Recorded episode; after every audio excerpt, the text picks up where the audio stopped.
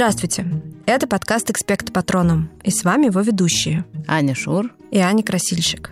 Мы очень давно с вами не слышались и ужасно соскучились по вам и вообще по разговору о книжках.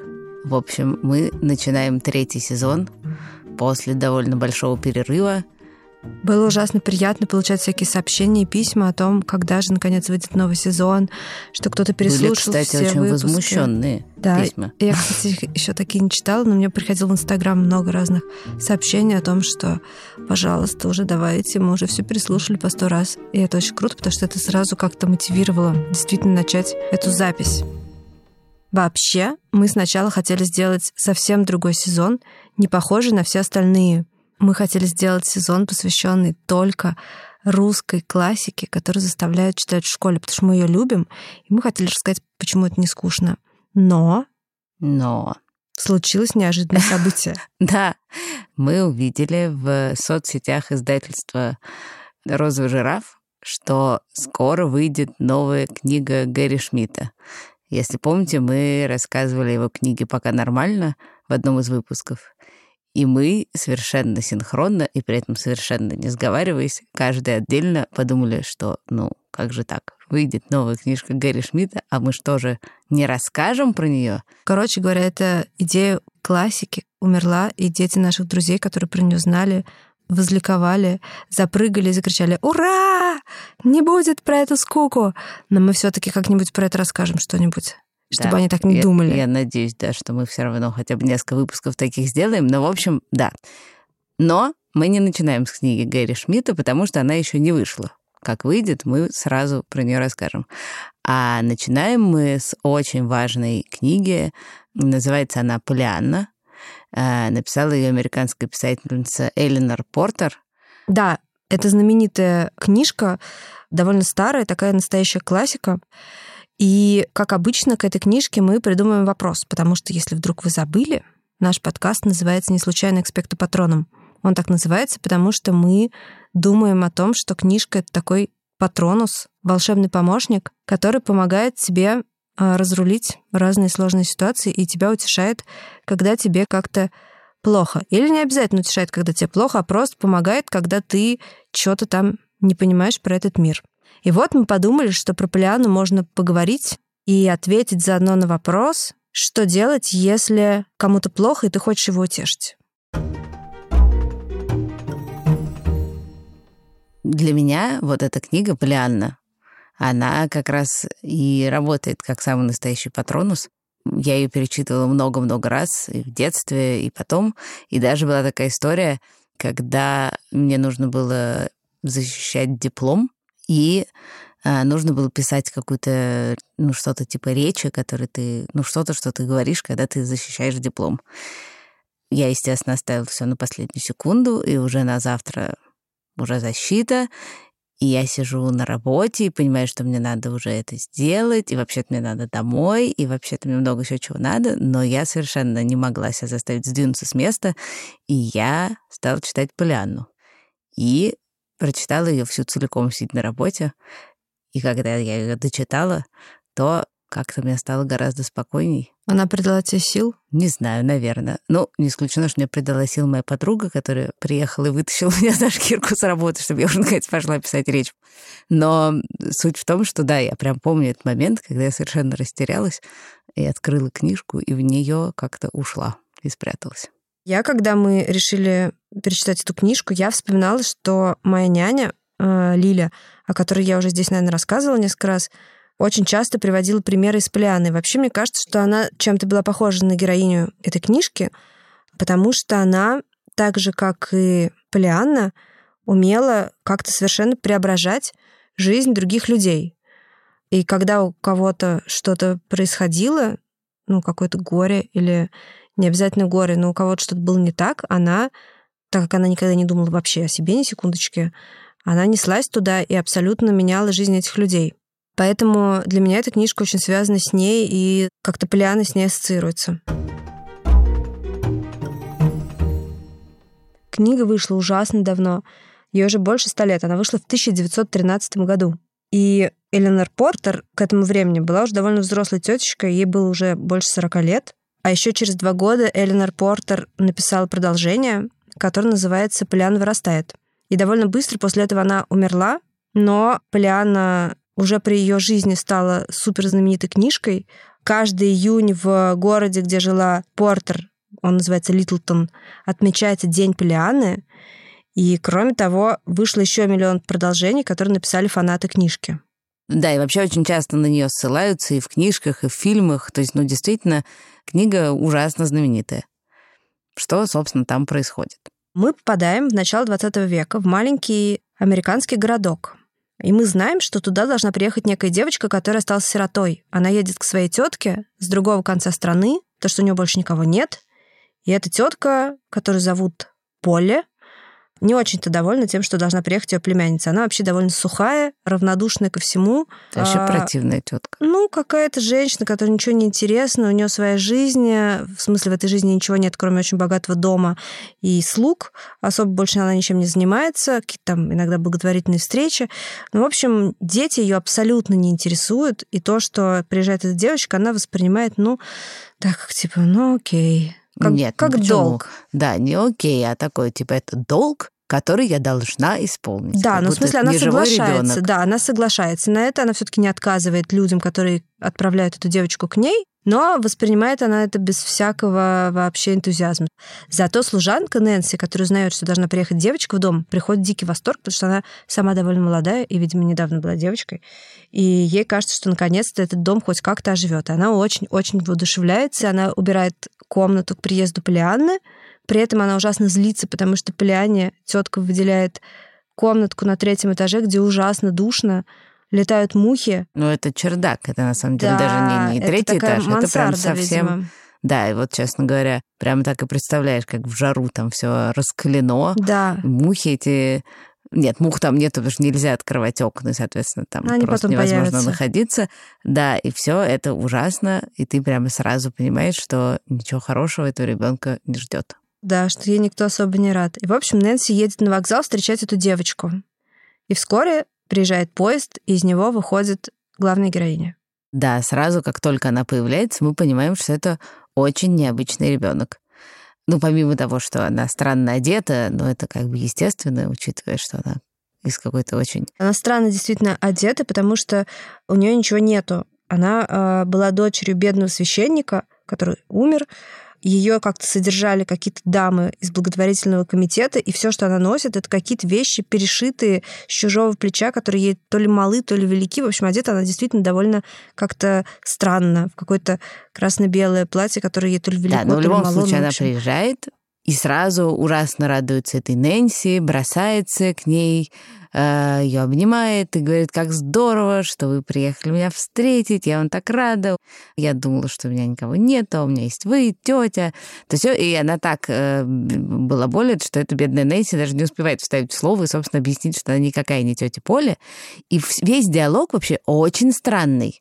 То есть э, в момент, когда Нэнси говорит, что, типа, извини, я, в принципе, не тетя Поля, а я Нэнси, то девочка говорит, ой, ну это же очень хорошо, я очень этому рада, потому что это значит, что я еще не встретила тетю Полли, это значит, что я с ней встречусь.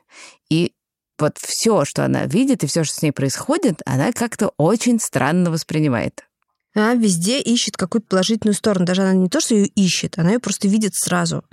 И она не расстраивается, и не начинает думать о том, почему, собственно, эта тетя, которая она едет, ее не встретила. А она вообще просто, у нее какая-то другая, как будто бы оптика, взгляд на мир. Да, ну, соответственно, когда она приходит в дом, и эта тетя говорит с ней максимально холодно, и, конечно же, ее не обнимает, и вообще не о чем говорить. И когда Полианна поднимается в эту свою коморку, и она еще всю дорогу, пока это совершенно душераздирающе, потому что всю дорогу, пока она туда идет, она все время замечает какие-то ковры, картины, и говорит, о, как это здорово, я так мечтала о коврах и картинах, потому что у меня никогда не было никаких ковров, а был только коврик, а у него было чернильное пятно, и вот так здорово, и вот я... Оп! И она оказывается в этой комнатке с голыми стенами, там нет никаких ковриков, там есть только, по-моему, кровать и шкаф. Но и в этом она видит что-то такое положительное. Я уже не помню, кстати, что. Ну как, она сначала ничего не видит в этом положительного, но потом она собирается и видит окно, открывает окно. Хотя окно нельзя открывать, как мы уже сказали, иначе налетят мухи. Да, ну этого она не знает, поэтому она открывает окно и говорит, что это лучше всяких картин, потому что там такой потрясающий, она видит какой-то пейзаж. И, в общем, вот это вот все. И даже когда уже налетают мухи, даже когда ее за них ругают, ну и, в общем, все время она вот все время говорит про вот эту какую-то радость. Но мы скоро довольно узнаем, почему она все время радуется и как это вообще так получилось. Оказывается, что когда еще ее папа, священник, был жив, у них была такая игра, которая так и называлась «Найди радость». И она рассказывает про эту игру Нэнси. Однажды мы играли в эту игру, когда благотворители прислали нам в подарок костыли. Костыли? Ну да, понимаете, я очень хотела куклу. Папа даже написал благотворителям, что я мечтаю о ней. Но когда пришла посылка в сопроводительной записке от благодетельницы, говорилось, что куклы у нее не оказалось. Но зато были эти детские костыли. Вот она и решила послать их вместо игрушек. А вось какому-нибудь ребенку понадобится. Вот тогда мы и стали играть в нашу игру. Что-то я не очень понимаю, что это за игра такая, в чем заключается, сказала Нэнси, пожав плечами. Очень просто с увлечением продолжала Полиана. Нужно попробовать отыскать радость в том, что есть, неважно в чем. Вот мы и стали искать ее в этих детских костылях. Все это звучит полностью безумно, но действительно в детских костылях они нашли такую, значит, радость, что э, они, собственно, не нужны пляне, и можно радоваться тому, что они тебе не нужны. Звучит довольно просто, но на самом деле для Полианны это все ужасно важно. И действительно, судя по всему, у них с папой была очень непростая жизнь, ну, уже, очевидно, очень бедная. И мама Полианны умерла, когда та была совсем маленькой. И, в общем, не факт, что в этой жизни объективно было много радости, но, видимо, они с папой все время в это как раз играли. И она продолжает это делать и ищет во всем, во всем положительную сторону, и для нее это что-то такое... Само собой разумеющееся. Нет, само собой разумеется для нее, что она должна это делать, искать эту радость. А так, мне кажется, что это какое-то вот, ну, как упражнение. Да, при этом еще интересная такая штука, что когда она это делает с другими людьми, она как будто вообще не замечает их реакций. И, возможно, именно поэтому ей удается их увлечь этим и сломать разные границы, которые эти люди выстраивают. А люди, когда ее видят, очень многие Одни принимают ее полностью сразу, потому что она очень открытая, жизнерадостная маленькая девочка, а другие люди, которые, ну как тетя Поля, собственно, совершенно не хотят впускать ее в свою жизнь, они сразу выстраивают такой забор, чтобы она через него не перепрыгнула. Пляна этого вообще не видит. Она просто идет на пролом. Да, совершенно... она как такой маленький жизнерадостный танк. Она идет как танк, и ее совершенно ничего не смущает. Например, одна из э, первых встреч в этом городе у нее происходит с такой миссис Сноу. Наверное, говорящая фамилия, потому что Сноу значит снег, а она такая очень холодная тетка. На самом деле, она не просто даже холодная, она постоянно всем недовольна. Ну, и действительно, все-таки, да, да, у нее есть повод. У нее есть повод, она не может ходить, она лежит э, целыми днями в своей комнате, Э, за шторенными окнами, в темноте, в одной и той же ночной рубашке, которую ее дочь несчастная не может ее уговорить сменить. В общем, на самом деле, очень депрессивная женщина, которая ничего не радует, которая все время цепляется к окружающим, а ее все опекают, все присылают ей какую-то еду все время, и она всегда этим недовольна. Известно, что если ей прислать, например, говяжий студень, то она скажет, так, как мне хочется курицы. А если ей прислать курицу, она скажет, ну почему же вы мне не прислали говяжий студень? И э, Нэнси заранее увещевает Пляну и предупреждает ее об этом. Да, она такая немножко как муха в янтаре, это миссис Сноу, такая застрявшая, и все вокруг нее вот, ну, приняли, вот она вот такая, и вот они, значит, носят ей этот студень, и ничего не происходит. И тут появляется Полианна. И просто все все становится по-другому, потому что она типа к ней такая забегает. Садится на край кровати, начинает ее причесывать. Ой, какая вы хорошенькая, миссис Сноу. Давайте я вам заплету косички, там расчешу вас. Ой, какая у вас причесочка, какие у вас алые щечки. И это просто как бы что? Что вообще происходит? И она совершенно просто в изумлении остается после этой встречи, и дальше она, по-моему, просит свою дочь поменять ей ночную рубашку. Ну что, что такое? У нее как будто, да, да, да, да, что ну как-то она... Что-то перещелкивает просто. Потому что весь секрет ровно в том, что она ей говорит не общие какие-то фразы, а как раз замечает ее локоны и вступает с ней в какой-то настоящий живой диалог. На самом деле кажется, что такие способы не очень работают. То есть Поляна приходит к больной женщине, которая не встает, которая парализованы ноги, и говорит, ну, ничего, что вы здесь лежите, зато у вас такие красивые локоны. Кажется, что когда люди пытаются таким образом подбодрить кого-то, это не очень работает. Мы даже решили спросить наших знакомых, что им такое говорят в утешение, что они даже забыть не могут. Ужасно бесит, когда говорят, все образуется, все будет хорошо. Надо это принять. Тебе грустно? Займись спортом. Надо же что-то делать. Как тебе не стыдно? Посмотри, солнышко светит, все живы-здоровы, а ты? Это ты еще не рожала. А в Африке, между прочим, дети голодают. Все, что не убивает, делает нас сильнее. Подумай, что в тебе привлекло эту ситуацию. В войну и не такое видали. А вот у меня сосед был, так он вообще умер. Последняя фраза была, конечно, самой убийственной. Ну да, типа... Бывает, э, кто-то вообще умер. Это вообще не очень помогает. О, боже, кошмар. Меня вот, например, всегда ужасно расстраивает, когда я звоню маме, чтобы рассказать ей что-нибудь такое. А она бы меня утешила. Я ей говорю, там типа, мама, я так устала, или мне нам так тесно всем в квартире, или что-то в этом роде. А мама мне говорит, да что ты? У тебя все хорошо, посмотри вокруг. Кругом столько горя, ты должна радоваться. Но у меня не получается радоваться, потому что я только злюсь ужасно и думаю, что зачем мне на это все говорит. Меня совершенно не утешает. Да, нет, ну, на самом деле, я думаю, что это обидно еще и потому, что, ну, в принципе, каждый человек имеет право грустить. Нет никаких объективных причин. Типа, у меня столько всего есть, поэтому я не буду грустить. Это как бы в этом нет никакой логики. Если тебе грустно, ты имеешь на это право. И все. И еще на самом деле, мне кажется, что когда тебе грустно, и ты хочешь утешения, ты на самом деле не хочешь совета. Ты хочешь просто какого-то света.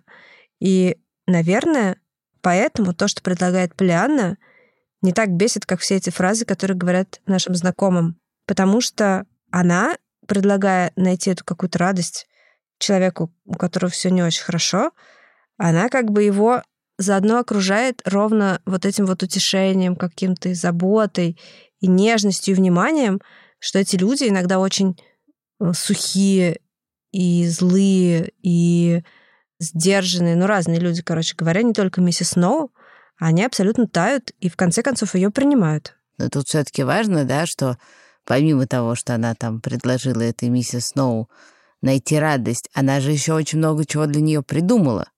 Для начала она принесла ей одновременно студень, похлебку и курицу, и, соответственно... У то не было шанса. Да, чтобы она как бы недовольна и сказала, нет, я хотела на самом деле этого, у нее все было. Во-вторых, э, Полианна там придумала, что если она лежит, и ноги у нее не работают, вообще-то можно что-то делать руками. И это миссис Сноу начала что-то там вязать. Вязать, да, она начала. Потом она притащила ей хрусталики, э, которые можно повесить на окно, и они преломляют свет, и у тебя как будто маленькие радуги. То есть она очень деятельно ищет эту радость и готова помочь человеку, если он сам не справляется, ее как-то найти. Ну, то есть она не говорит ему условно «не куксись», да, она делает все, чтобы... Да, собери тряпка. Она делает, реально освещает как-то жизнь этого человека, и тот начинает сам что-то такое делать, чтобы ему было лучше. Полианна, когда появляется в этом городе, она как какой-то вот волшебный ключик, который все открывает, или даже, я бы сказала, как в каком-то механизме все заводит, все начинает работать. Потому что этот город полон каких-то застывших в своей печали людей. Вот э, как, например, этот э, мистер Пендлтон, да, это человек, который никогда ни с кем не здоровался примерно, и когда Нэнси узнает, что Поляна с ним разговаривает, она просто приходит в абсолютный ступор, она говорит, ну, типа, как, как? Да, он тоже он такой угрюмый богач, который типа никого не замечает, не замечает и ни с кем не разговаривает, но просто каждый день она его там встречает. И продолжает здороваться. Вот, да. например, это вообще очень знакомая ситуация. Всегда, например, в подъезде есть люди, которым ты говоришь «Здравствуйте», а они тебя не замечают. И ты опять «Здравствуйте!» а они тебя не замечают. И ты такой «Здравствуйте!» И в конце концов ты перестаешь с ними здороваться, потому что тебе просто неприятно. И Наполеону это вообще не действует, потому что она миллион раз говорила ему «Доброе утро, сэр! Как поживаете? Не правда ли хорошая погодка?» И он сначала просто ее игнорировал, потом такой девочка, ты вообще с кем разговариваешь? Ты что, со мной? Она такая, да-да, конечно, с вами, я так рада, что вы мне ответили. Да, и в конце она концов его она его разводит, да, да, разводит на разговорчике, потом просто она его приручает как какую-то собаку бешеную злую, когда он просто потом без нее не может жить. Да, ну и опять же, она таким своим в лоб вот этим способом, чтобы как-то починить этого мистера Пендлтона, как-то помочь ему обрести радость, когда он ей пытается объяснить, что вообще это все дело в несчастной любви, и что в доме должна быть женщина и ребенок, и тогда этот дом живой, а так это дом мертвый, она как бы реально начинает думать, ну, женщина им как-то не может помочь найти, но как-то хотя бы с ребенком она придумывает, как ему справиться, и это тоже, ну, это уже спойлер, я не буду рассказывать, как это у нее Потому что получается. она находит но- ребенка, Да. который, э, да, э, тоже от этого вполне выигрывает в жизни. Да, ну и, естественно, как бы главный человек, которого Полиана должна завоевать и научить играть в эту игру, это ее тетя Полли. Кажется, что это абсолютно невозможно. Ну, потому что, да, это тетя Поля, она как бы, Кремень. Да, настоящий кремень, а главная проблема, что бедная Полиана никак не может ей рассказать. Про эту игру, потому что тетя Поля сделала, конечно, невероятную вещь в самом начале. Она сказала, она ей просто запретила говорить про папочку. Ну, почему невероятно? Понятно же, что это такая какая-то была ужасная семейная история, что мама Полианны убежала, значит, с бедным священником, а потом не появлялась, и каких-то... Никакого общения не было.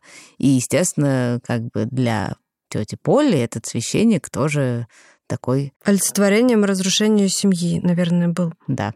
Ну, в общем, тетя Поля, она тоже смогла в итоге приручить и вполне себя Крайне А, успешно, да. изменить, на самом деле, очень сильно. Но тоже, надо сказать, начала с прически, может быть, в этом секрет. В общем, э, в результате Поляниной вот этой деятельности, там есть такой момент в книжке, когда мы вдруг понимаем, что весь город, по сути, каким-то загадочным образом эта девочка успела, ну, что называется, обработать, что весь город играет в эту ее игру. И что очень разные люди с ней дружат. И это тоже, почему мне Поляна очень ассоциируется с моей няней Лилей, потому что она на нее как раз похожа тем, что она всегда бросалась на помощь разным людям, абсолютно не думая о себе, и всегда каким-то образом преображала их жизнь. Например, когда у ее ближайшей подруги родился незрячий мальчик, вернее, он не родился незрячим, но в общем так получилось, что она слеп.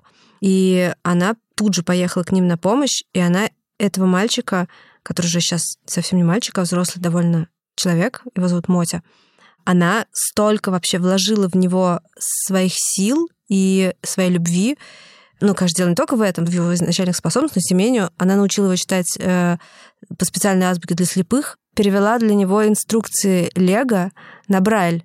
Это такой специальный шрифт для слепых. Слушай, ну это огромная работа должна была быть. Представляю, инструкции к Лего. Да, мне кажется, что потом уже, когда Лили умерла, а, Мотя сделал так, что Лего стал выпускать эти инструкции, если я ничего не путаю, потому что, в общем, он этого добился каким-то образом. В общем, Мотя этот стал потрясающим совершенно музыкантом и вообще супер э, как-то в жизни состоялся, и я думаю, что в этом есть очень большая Лилина заслуга.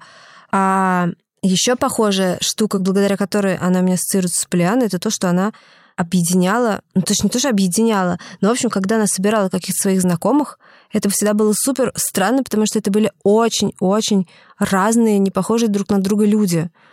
И всех их, в общем, объединяла какая-то страстная, дикая любовь к ней. И я думаю, что если бы Полиана собрала бы весь этот город, с кем она подружилась, это тоже было бы примерно так бы и выглядело. Но на самом деле, мне кажется, что вот то, что ты описываешь, и то, про что говорит книжка, что это Полианна, она работает как какое-то такое, не знаю, как какая-то волшебная призма, как вот этот хрусталик, в смысле, что такое ощущение, что она как-то поворачивает к людям мир какой-то другой стороной, да, и как-то через нее все преображается. Но это очень деятельная вещь. То есть это не просто слова, и не то чтобы она нашла какой-то универсальный способ утешения, но она нашла, или ее папа нашел, или автор этой книжки нашла, э, такой универсальный подход.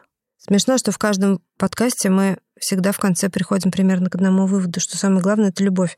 Это, конечно, смешно, но это похоже на правду, потому что Полианин способ на самом деле не в том, чтобы утешить просто какими-то словами или дать совет, или просто сказать человеку «поищи радость там, где-то еще в другом месте, потому что на самом деле это, как мы уже поняли, не очень-то работает. А ее способ в том, что она всем людям всячески и очень деятельно демонстрирует свою любовь и внимание, и заботу. И в конце концов это э, растапливает даже самые ледяные сердца.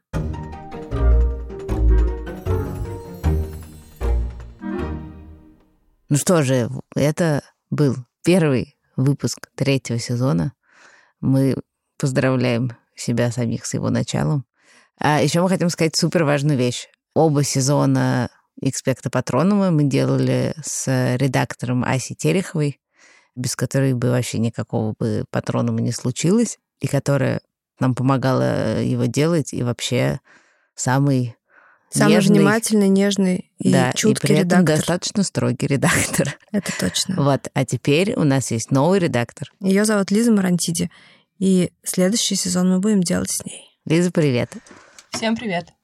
Очень похож голос на Асю. Короче, что мы решили все-таки изменить? Нам надоело в конце советовать книжки. Мы решили, пусть теперь книжки советуют наши слушатели сами, свои любимые книжки, которые им нравятся. Поэтому мы вас очень просим присылать нам аудиосоветы.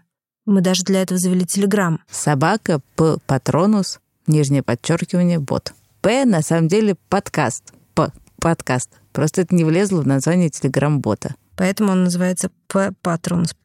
Патронус. Да, как будто мы немножко заикаемся. Вы можете присылать аудиосоветы туда.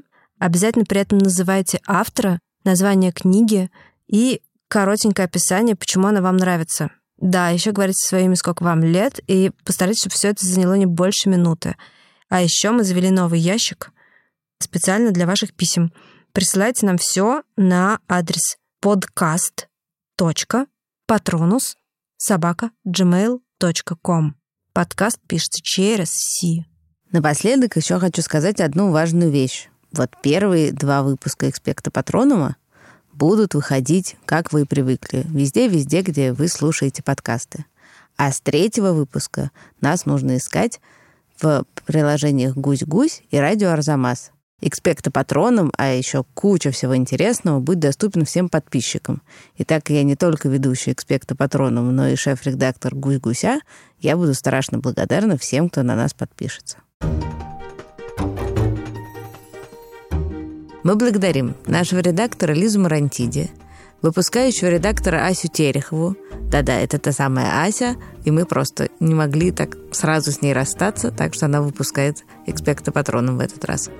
Звукорежиссера Пашу Цурикова, расшифровщицу Таню Шах, фактчекера Михаила Трунина, композитора Михаила Соробьянова и студию «Резонант Арт».